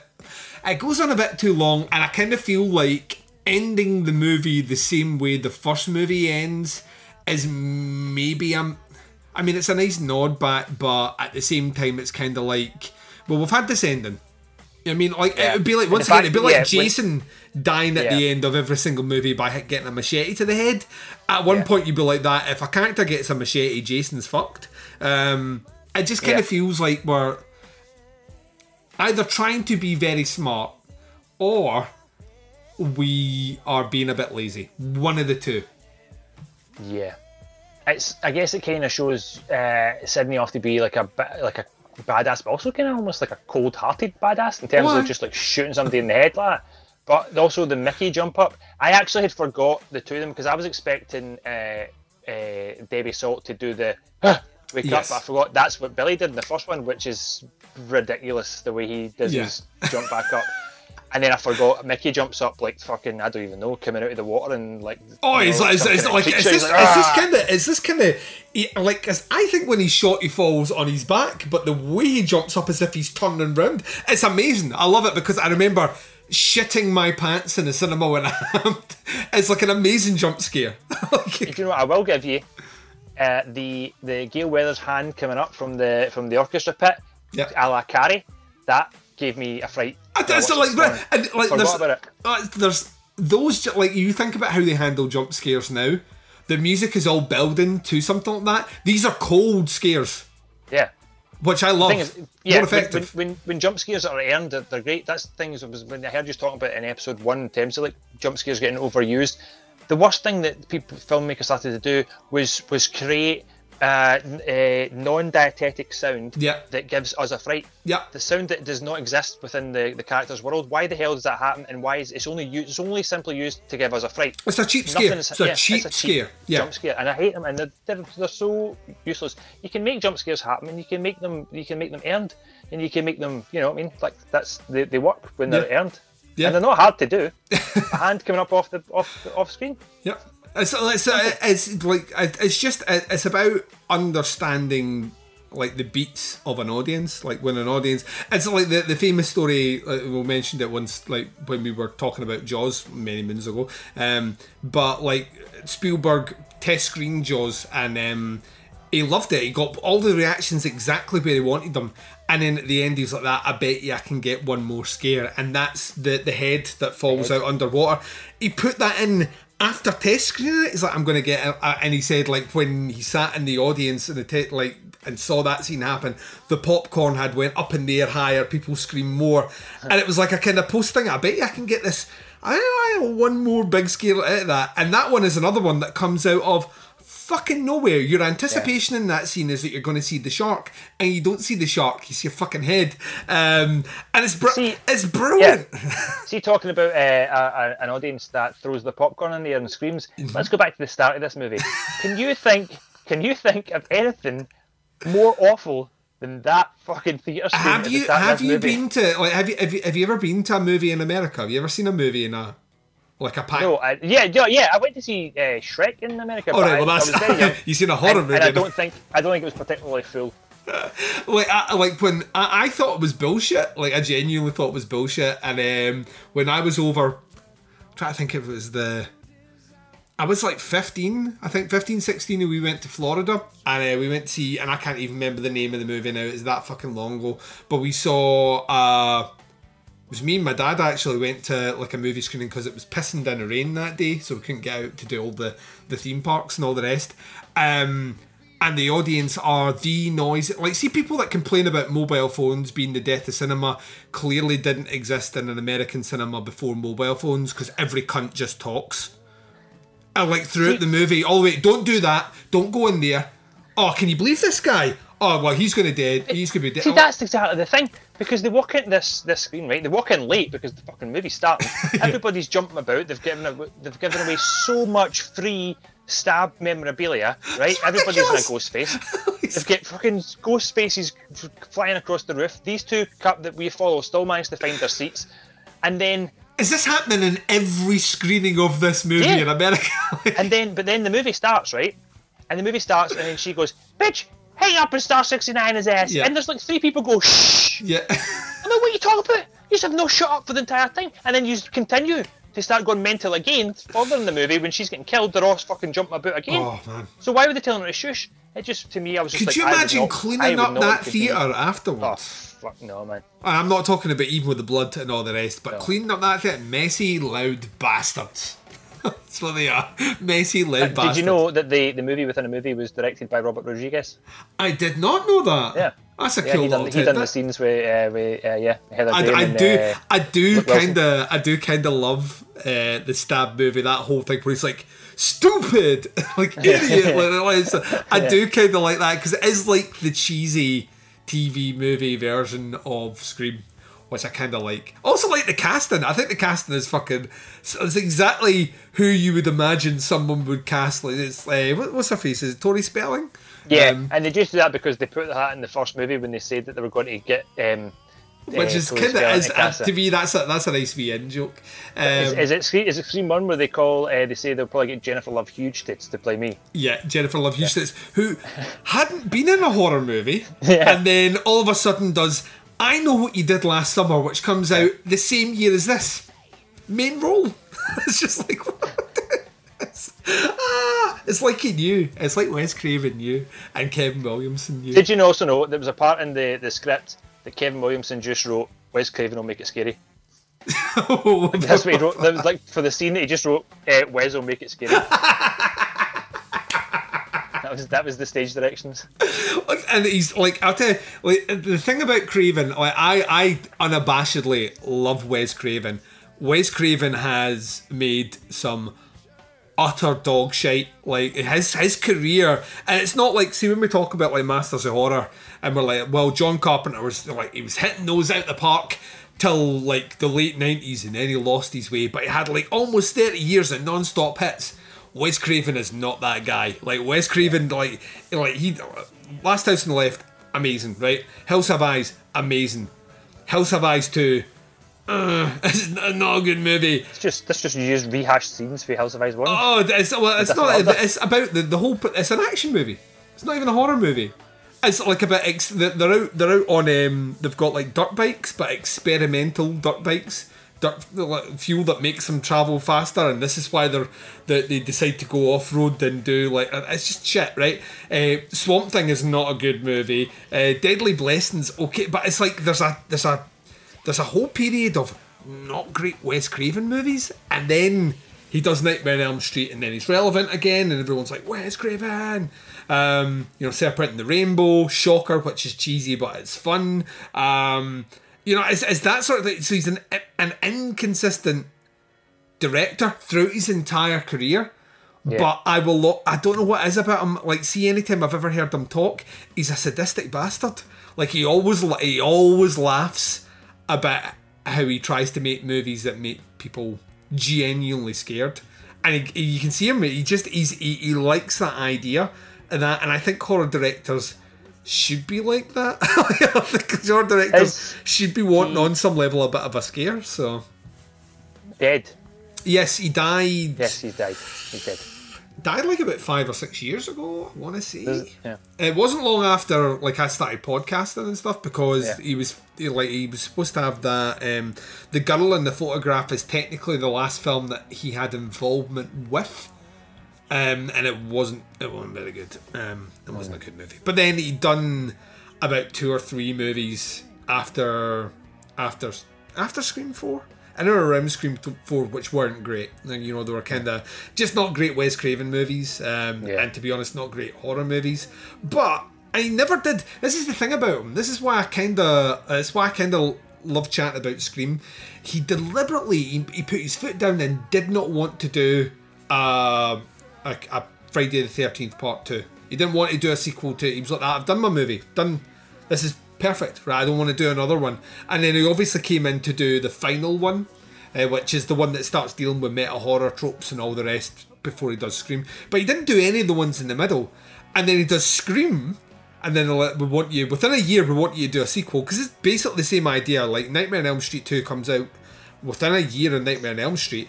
They want him to do the same thing again, but this time he's like that. Yeah, I'll do it. And I, I, I don't know what it is that changed in him. I don't know if it's the script was just infinitely better or he had so much fun making it. But almost a decade later, he is totally open to doing not only the second one, but the third one and the fourth one. You know what I mean? Hmm. So he does, I mean, does all yeah. four in the series. So it's weird. But again, like you say, inconsistent. One great, two brilliant, three not so good, four. Yeah, Well, it, it, was always, it's always been his it's always been his issue. To, to be honest, is I think, uh, and it tends to be on humor. And uh, like Wes Craven has a, a weird fucking goofy sense of humor, and when he injects it in his movies, it's why I, I don't like Vampire in Brooklyn because that's a like uh, the infamous story about that is Wes Craven believed he was making a comedy and Eddie Murphy believed he was making a horror movie, and that's why it's neither. Um, like because like like Eddie Murphy genuinely wanted to make a scary movie, And um, by that point, Wes Craven's like, I've landed Eddie Murphy. I can finally make my horror comedy. Uh, it's just, Oh. it's neither when you watch it. It's neither when you watch it. Um, right, let's move to the third question, which I know you didn't take notes for, but you don't actually need notes for the third Okay. question. The third question is um, about the legacy of the franchise after the second movie. Do you think the second movie makes any huge errors or mistakes which mean that it basically is setting itself up for a shit third movie? Or do you actually think there's enough in here that had it been taken on the right way that that third movie should have been easy to make?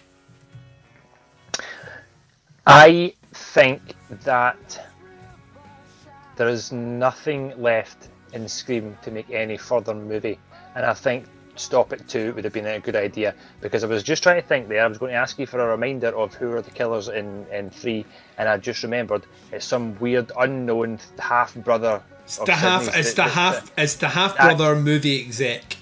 Bullshit. You know what I mean? Just get to fuck, right? We get it that Sidney's mum was was putting it a bit, right? But Yeah. come on, But fuck, and man, that's just- that's the the link is that he is the one that got Billy and well he's the one that showed Billy that his dad was having an affair with Sidney's mum and kind of helped him start the killing in the first movie. So he's There's basically need. the the architect of the whole Nah. fucking thing.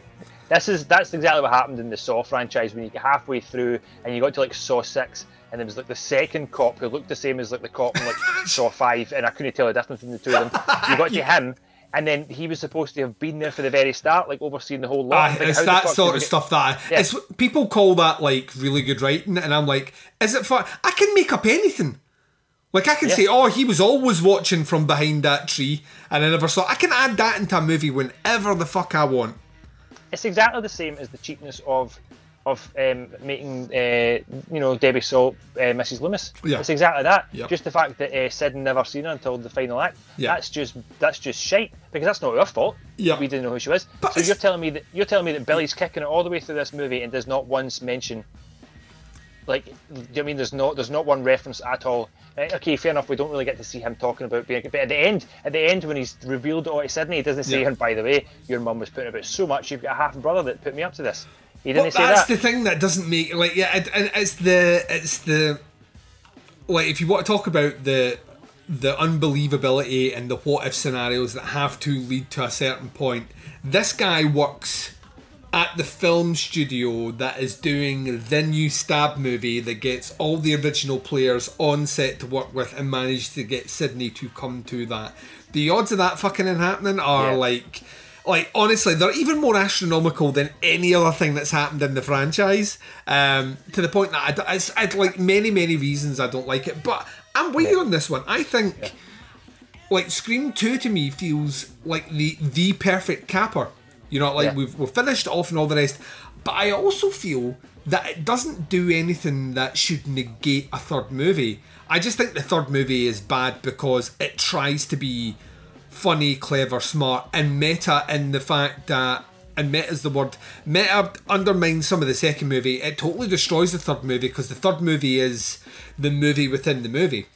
yeah. Right? So it's like uh, what what like when So you get to that, that, level. is that was that still Wes Craven? yes. Yeah. is this him trying to do a new Nightmare again in a different? Well, I, different this is the thing I don't know because I have a sneaky suspicion that Williamson didn't write the third movie. Um, I think, uh, and I'm just double checking this to make sure. I think Williamson um, is not the is not the dude. Um, so I think he co-wrote it. So he's credited for the characters. Yeah. Um, but I like yeah, I've got yeah, he's, he's credited with that. But a guy called, funnily enough, Ehren Kruger. Fuck off. As his name, So this is it. as No, so fucking this name. is because I was literally just going to start talking about the characters and how the names of them are too meta as well. But now the actual screenwriter's called Kruger. Yeah. No. Yeah, it's too I much. don't, it's I too don't buy much. it. It's too much. Uh, but yeah, so because he, there's a co-writer on that one, or maybe even a predominant writer on that one that's not Kevin Williamson. And to me, that's why this the third tell. one feels like there's a marked change in tone. yeah. So Because because in the third one you've got like hallucinations of the dead mum under the, the, oh, like, the rag like and all that. Like stuff so that much. doesn't pay off at all, like like actual spectral visions of Yeah. the mother, which I mean, it's kind of alluded creepy. to that he's behind that though. Yeah, it's kind of creepy, But in terms of like the overall movie, it, it didn't work. But I'll, yeah, no, I'll, I'll let you talk to um, your your Scream Three about, about that one. Yeah. What I want to jump quickly back onto is something else I don't think works in Scream Two is the fact that she's so against any kind of of uh, publicity for what had happened to her, Sidney. She doesn't want to do any interviews whatsoever. She doesn't want Cotton to do any any interviews. She, as you say, goes into the third movie as a recluse, staying away from any kind of thing. What's her major in college? What did she choose to go and do at Oh, college? it's, yeah, it's theatre. It's theatre and Yeah, acting. She's an actor. She's the main character in the, the whole college play. Fuck off. Fuck Yep. off. That doesn't make any sense. That does not make any sense to your character. Yeah, like your history as a person follows through with you when you become a famous figure, right? It's, it's why like someone like um it's why it's why like yeah, like people like uh, Sasha Grey's a great example. Sasha Grey's now a Twitch star, but for a while there she was a movie star. Like she did actual movies, and if you read like the questions she was getting on the press junkets for these, they were all porn related questions because the previous six years from that she'd done the most nastiest hardcore porn ever on the internet. Um, so by the time she's like, no, I'm a legitimate actress now like she inevitably gets questions about porn like constantly because that's like if you are the survivor of a mass murder like a mass murder killing which was aimed at you um Yeah. the, and then you become an actress every press junket you ever do in any movie someone asks you so what what kind of what did you channel for this role could it have been the surviving of a murder like it's like Yeah. What was it like seeing all your friends dying for you? did you channel into is that when you cry in that scene are you thinking about your friend randy dying in a truck um it is, is totally is, is ludicrous but then Yeah. one of the things that i will throw as a credit from that sort of thing that we're talking about to the third movie is i totally believe cotton would end up having his own TV show at the beginning Yeah. of the third No, movie because Yeah, he totally I'll- seems like it, and he's the what America wants. You know what I mean? Yeah. Is that idea of redemption, that redemption story that ultimately gives you a talk show. See, the idea is though that I, when I was watching it through, I thought Cotton, as much as I know that he's not the killer, I'm like he can, be he's capable of being the Oh, killer God. because all I could remember is at the end when he's like pointing the gun. and I'm thinking he's either going to shoot Debbie Salt or he's shooting Sidney Yeah. until she says I'll do the interview with you, and then that makes his decision. But uh, what I did forget about is after he shoots Debbie Salt, he's like, you know what? I was never ever actually going to hurt you. It's Yeah. like I just had to try and kind of work the situation until I got a chance, but. She never moved, so he always had the chance just to shoot her. He didn't need to do any of the dialogue. So, do you know what I mean? So he's pretty selfish in that way. He was waiting to get his interview, and then when they walk out and she says, uh, "Don't speak to me, Cotton's the real hero," and then they all just flog over and speak to him. That wouldn't happen. They'd be like, uh, "No, no, No, no, no, You, you, you're uh, the one that survived this twice. Can we speak Yeah, to like? I would yeah. never like if it was that easy. No one would ever be harassed by press again. You would just be like, speak Yeah. to him. He's the guy you want to speak to. Yeah, it is. all, Co- all Cotton is is a murderer. Yeah, essentially, That's all essentially. he is. He's, he was he was falsely accused of being a murderer in Scream One, and then he becomes a murderer in Scream Two. yeah, and then he has a talk show, like a big, He's a huge show. one. It's like He's a O- he's huge OG. one. He's uh, he, like yes, he's fucking He's OG. OG. He's got a fucking billboard. Uh, oh my god, he is totally OG. I never Yeah. even thought of that. I never even put that together. Um, you either have to recommend this movie or not recommend this movie. Pick a stance and then pick a scene in the movie that you would use to back up your case. Is this a recommend or not recommend for you? Uh, this is 100% a recommend. Right, and what Uh, scene would you? I, I've never seen Scream 2 before. I'm chatting to you, you're like that. You've never seen Scream 2. What scene would you pluck at the movie as a, well, this will wet your whistle and get you interested? Oh, a specific scene. Yeah, yeah. Something about the, or, or something about the movie that you would use as a kind of selling point to me, someone that has never seen Scream 2. What do you think? I'd pro- do you know what? I'd probably go for as much as it's less impactful than the first movie. I'd go for the intro scene. I'm with you on that one as well. I actually think I, think it's- really yeah. like the intro scene, even though it logically makes zero sense. See, there's yeah, there's a couple of iffy parts in that, but in terms of like, yeah, the whole the whole part when it's overwhelming, the noise, the, the excitement, the the drama, and then the ultimate kill, and her Mhm. just standing on that stage when everybody looking and realizing that she's she's gone, like that's that's special. It's almost again, I, I don't know how I've managed to link it twice in this this episode, but back to Braveheart when he's at the end and he's lying on the table, and the crowd change from being like cheering, Cheering against him and- for his death, and then actually see him like going to die. They they get a bit like, oh fuck. Do you know what I mean? And it's Mm. like that, and you feel that kind of empathy and that kind of like that kind of like what would you actually do in that situation? How am I supposed to fix this or help this, or how am I supposed to even feel? Mm-hmm.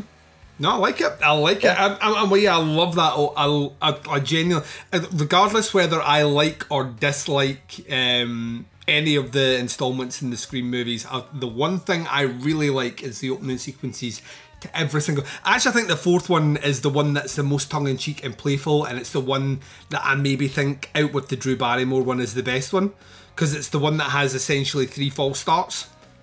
Which I'll need I, to go back and revisit. Oh man, it's like they're watching a movie, but then it happens, but you're like, oh my god, oh, they were watching a movie, and it's actually, and then jumps out again, and it's actually characters watching Stab 7 or whatever it is, and they were watching the characters watch the movie. So it's like a reversal, it's like an Inception thing. It's like basically three levels of, and you're Right. watching that. I I think it's very, very, very smart. It's very, very, very smart. So, um, Scott, we're going to do one last thing here. We're going to grade this one now. I gave Scream E5.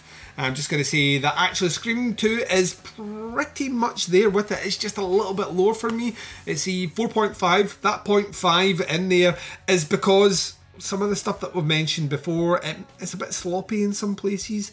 The ending's a bit long. Um, and there's a couple of things in here where like we're really stretching like the believability of uh, of the scenarios. It's almost like fine. It's like Final Destination. By the time you get to the third one, you're like, so someone dropped a stone that landed in the place that hit the thing that made the lawnmower hit it. That goes through the that kills the guy that sets the. You know, it's like it becomes too like a game of. um What's the name of that? Is it Mousetrap? Mousetrap where you had to build the fucking thing Yeah. and then the ball. And it gets a bit too much like that, so there's a bit a bit of stretch in there. But you know, it's just, it's just a couple of things that knocks it down. I still really like this movie. It's one that I often spin. I like Scream 2's. I maybe watch Scream 2 more than I watch Scream, but it's not because I prefer Scream 2 over Scream. I think it's because I just like to jump in with those characters at that point. So like I prefer Sidney in the second one. I like Gale a lot more in the second one because Yeah. there's a bit of that in there. So, so maybe the characters I like more than the actual horror of the movie. Uh, what about yourself? What are you going to give it? I am going to give it just slightly less than you. I'm going for a four. Nice. And that is for much of the same reasons as you. The ending's a bit long. The runtime just stretches a wee bit too far. You need to stretch your your own suspension of disbelief to believe that the whole movie. There is just so, it's just a bit too much, and we've not even discussed the secret agents who get overwhelmed by either a, a housewife or a 19-year-old college kid. And I have to assume that it's the it's the housewife that's attacking them in the car because of that driving that they do. But uh, obviously, I, I know it's Mickey because you see him; he's got the injury in his head is towards Yeah. the end. But that whole scene when they're climbing over the, the, the thing, that's just fucking nonsense. It's nuts. It's absolutely It's nuts. to believe. However, one thing we didn't speak about is why why the why this uh, the the cop didn't shoot through the windscreen and shoot him when he was driving. Fuck knows. But when he gets killed by the pipes in the back of the head, that's some good practical effects. You It's can amazing totally see it's a dummy, effects. but I love it. I Yeah, love it. I- so I- yeah, uh, f- uh, four four out of five for Scream Two for sure. for me. Boom! Four out of five. Scott, this has been a pleasure chatting to you. Now, you have a couple of shows. We mentioned them earlier on. You're on Scotland versus Evil. You are also on Jaws' Shite and Other Regrettable Outbursts. Um, the second show uh, is a, as I like to describe it, a booze-based banter podcast where we get drunk and oh, we get drunk uh, and we talk about horrible life choices whilst getting drunk, which is never a good idea. We give too much away, I think, um, but it's a ton of fun. It comes out monthly. But Scott and Liam, which is on a bit of a hiatus at the moment, if someone hasn't checked out your show and it has an extensive archive now of fucking amazing content, where can they check out Scott and Liam versus Evil?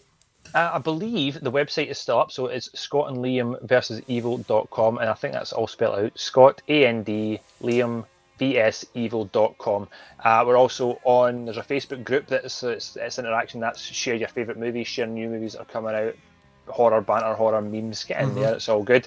Um, and uh, we should do another episode soon. Uh, personal lives and work life balances kind of throwing things up at the moment, but we will get back to episodes soon. Uh, I'd also like to just um, throw out there that uh, I do like to make the occasional hot sauce every now and again. So if you want to go on Instagram and follow at Dr. Ged's Hot Sauce, you may, if you're in the local area to Glasgow, you may get your hands on a wee bottle of that at some point. I can I can uh, testify that I uh, I had uh, sweats and tingling sensations for about thirty minutes after having it on some scrambled eggs. It was absolutely delicious, but I did have to message Scott and ask if side effects could be like a buzzing inside my head for a bit. Th- it was like static. It was the weirdest thing ever, uh, and it has not put me off using it. I'm about halfway through my bottle now.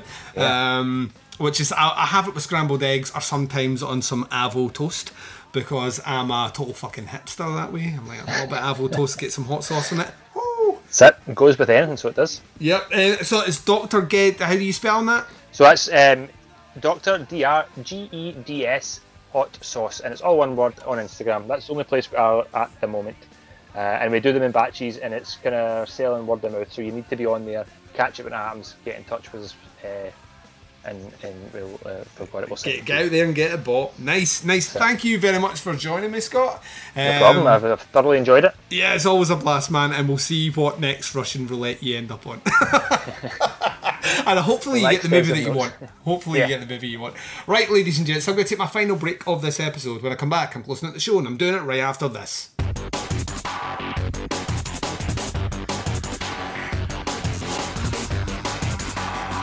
You're listening to the podcast Under the Stairs.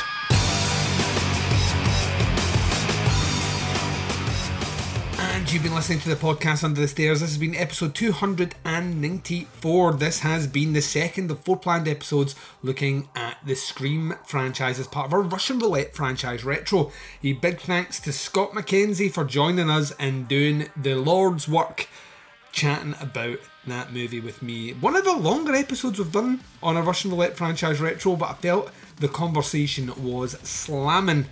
Plenty of things to say. Episode 3 is already recorded and drops on Wednesday, and that one also a longer episode. So I just think people have a lot more to say about Ghostface than they do about Wishmaster. Surprise a fucking prize. So thanks again to Scott for joining me. Like I say, the next instalment will drop on Wednesday, featuring Derek Bourgeois, who will be on for Scream 3. There's a multitude of ways to check out the show. Wherever you're listening to us right now, hit subscribe. That way you get the shows as and when they drop and access to the entire back catalogue of Teapot's content. If you subscribe to our second feed, the Teapots Collective, you get shows like Where to Begin With, Opera Omnia, Doing the Nasty, and Chronicle as well. Over on our website, teapotscast.com, the links to all the shows are there, as well as a link to Jaws' Shite, Another Regrettable Outburst, our booze based banter filled podcast, full of entertainment, fun, and nonsense. Myself, the Baz, and Scott and Liam from Scott and Liam vs. Evil sit down, get drunk, tell you about regrettable life decisions, weird news stories from around the world, and read out your listener messages on air. Check us out, exclusively available at teapotscast.com.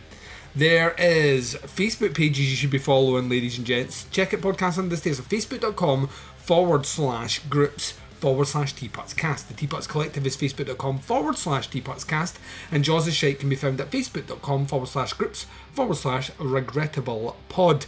Reach out and interact with myself and the Baz on the twin prongs of social media sexiness. Instagram and Twitter both can be followed at Teapots Cast. The podcast Under the Stairs returns this Wednesday with the third Scream episode in this Russian Roulette franchise retro for July 2021.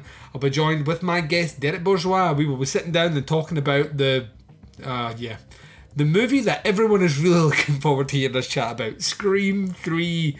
Yes, that movie. You won't have long to wait. Only a couple of days till we get down and dirty with that travesty. Um, but until then, wherever you are, whatever the time zone is, and whatever you're up to in this big bad world virus, please take care of yourselves out there. This is Duncan McLeish broadcasting live from under the stairs, and I am signing off.